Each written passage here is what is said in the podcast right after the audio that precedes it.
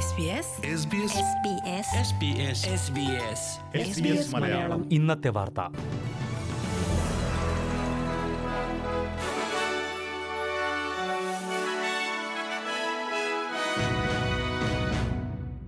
നമസ്കാരം. S B S Malayalam ഇന്നത്തെ വാർത്തയിലേക്ക് സ്വാഗതം. ഇന്ന് രണ്ടായിരത്തി ഇരുപത്തിയൊന്ന് മെയ് ഇരുപത്തിയെട്ട് വെള്ളിയാഴ്ച.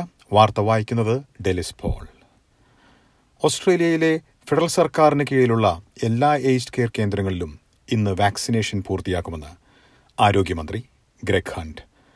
ഫേസ് ഒന്നിൽ മുൻഗണനാ പട്ടികയിൽ ഉൾപ്പെട്ടവരാണ് എയ്ഡ് കെയർ കേന്ദ്രങ്ങളിലുള്ളവരും ഇവിടെ ജോലി ചെയ്യുന്നവരും. ഫെബ്രുവരി ഇരുപത്തിരണ്ടാം തീയതി ആരംഭിച്ച പദ്ധതി ആറാഴ്ചയ്ക്കുള്ളിൽ പൂർത്തിയാകുമെന്നായിരുന്നു കണക്കുകൂട്ടൽ. എഴുപത് വയസ്സിന് മുകളിൽ പ്രായമുള്ള അൻപത്തിരണ്ട് ശതമാനം ഓസ്ട്രേലിയക്കാരും കുറഞ്ഞത് ഒരു ഡോസ് വാക്സിൻ സ്വീകരിച്ചു കഴിഞ്ഞിട്ടുള്ളതായി ആരോഗ്യമന്ത്രി പറഞ്ഞു. കഴിഞ്ഞ ഇരുപത്തിനാല് മണിക്കൂറിൽ മാത്രം ഒരു ലക്ഷത്തി ഇരുപത്തിനാലായിരം വാക്സിനേഷനാണ് നൽകിയിരിക്കുന്നതെന്നും അദ്ദേഹം വ്യക്തമാക്കി. രാജ്യത്ത് വാക്സിൻ സ്വീകരിച്ചവരുടെ ആകെ സംഖ്യ നാല് മില്യണായെന്ന് വാക്സിൻ വിതരണത്തിന് നേതൃത്വം നൽകുന്ന കോമഡോർ എറിക് യങ് പറഞ്ഞു. മാർച്ച് മാസത്തിൽ നാല് മില്യൺ ഡോസുകൾ പൂർത്തിയാക്കുമെന്നായിരുന്നു സർക്കാരിന്റെ പ്രവചനം. ന്യൂ സൗത്ത് വെയിൽസിൽ പ്രതിപക്ഷ നേതാവ് ജോഡി മെക്കായി സംസ്ഥാന ലേബർ നേതാവിന്റെ സ്ഥാനത്ത് നിന്ന് രാജിവച്ചു. രണ്ടായിരത്തി പത്തൊൻപത് മുതൽ പ്രതിപക്ഷ നേതാവായിരുന്നു മെക്കായി. ന്യൂ സൌത്ത് വെയിൽസിലെ അപ്പർ ഹണ്ടറിൽ കഴിഞ്ഞ ശനിയാഴ്ച നടന്ന ഉപതെരഞ്ഞെടുപ്പിൽ പാർട്ടിക്ക് കനത്ത പരാജയം നേരിട്ടതിന് പിന്നാലെയാണ് ജോഡി മെക്കായി രാജിവെച്ചത്. രണ്ടായിരത്തി പത്തൊൻപതിൽ ലേബറിനുണ്ടായിരുന്ന ഇരുപത്തിയൊൻപത് ശതമാനം പ്രൈമറി വോട്ടുകൾ ഇരുപത്തിയൊന്ന് ശതമാനമായി ഈ തെരഞ്ഞെടുപ്പിൽ കുറഞ്ഞു.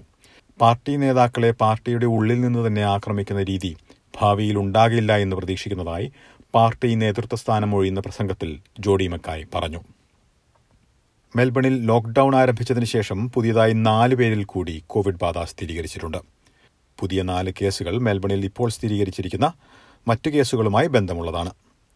കോൺടാക്ട് ട്രേസിംഗിന്റെ ഭാഗമായി പതിനയ്യായിരത്തിലേറെ പേരെ രോഗബാധിതരുമായി സമ്പർക്കത്തിൽ വരാൻ സാധ്യതയുള്ളവരുടെ പട്ടികയിൽ ഉൾപ്പെടുത്തിയിട്ടുണ്ട്.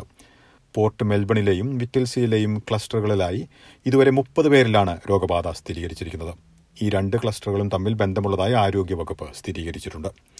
പ്രാദേശികമായുള്ള നാല് രോഗബാധയ്ക്ക് പുറമെ വിദേശത്ത് നിന്ന് തിരിച്ചെത്തി ക്വാറന്റൈനിൽ കഴിയുന്ന രണ്ടുപേരിലും രോഗബാധ സ്ഥിരീകരിച്ചിട്ടുണ്ട്. നാൽപ്പത്തി ഏഴായിരത്തി അറുന്നൂറ്റി അറുപത്തിരണ്ട് പരിശോധനകളിൽ നിന്നാണ് പുതിയ കോവിഡ് കണക്കുകൾ. വിക്ടോറിയയിൽ നാൽപ്പത് വയസ്സിനും നാൽപ്പത്തി ഒൻപത് വയസ്സിനും ഇടയ്ക്ക് പ്രായമുള്ളവർക്ക് വാക്സിനേഷൻ നൽകാൻ ഇന്ന് ആരംഭിച്ചു. ഫൈസർ വാക്സിനാണ് മാസ് വാക്സിനേഷൻ കേന്ദ്രങ്ങളിൽ നൽകുന്നത്.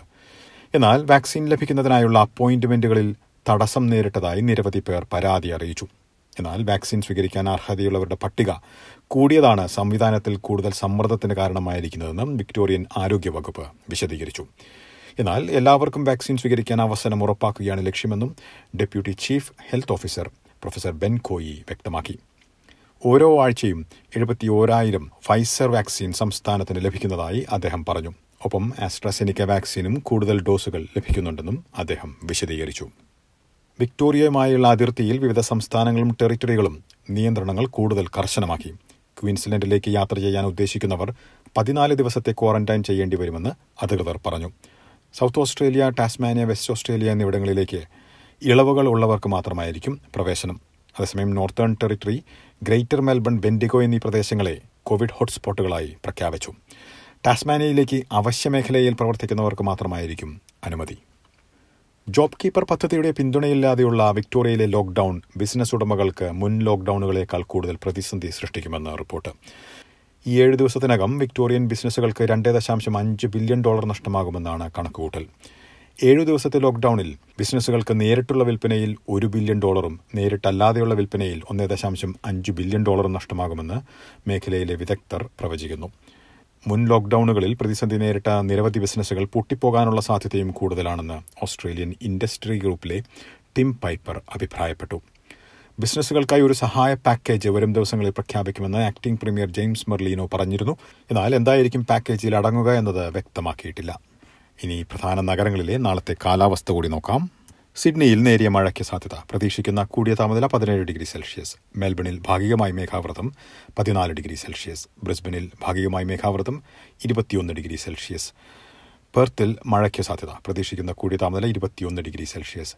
അഡലേഡിൽ ഭാഗികമായി മേഘാവൃതമായിരിക്കും പതിനേഴ് ഡിഗ്രി. ഹോബാട്ടിൽ ഭാഗികമായി മേഘാവൃതമായിരിക്കും പന്ത്രണ്ട് ഡിഗ്രി സെൽഷ്യസ്. കാൻബ്രയിൽ തെളിഞ്ഞ കാലാവസ്ഥയ്ക്കുള്ള സാധ്യത.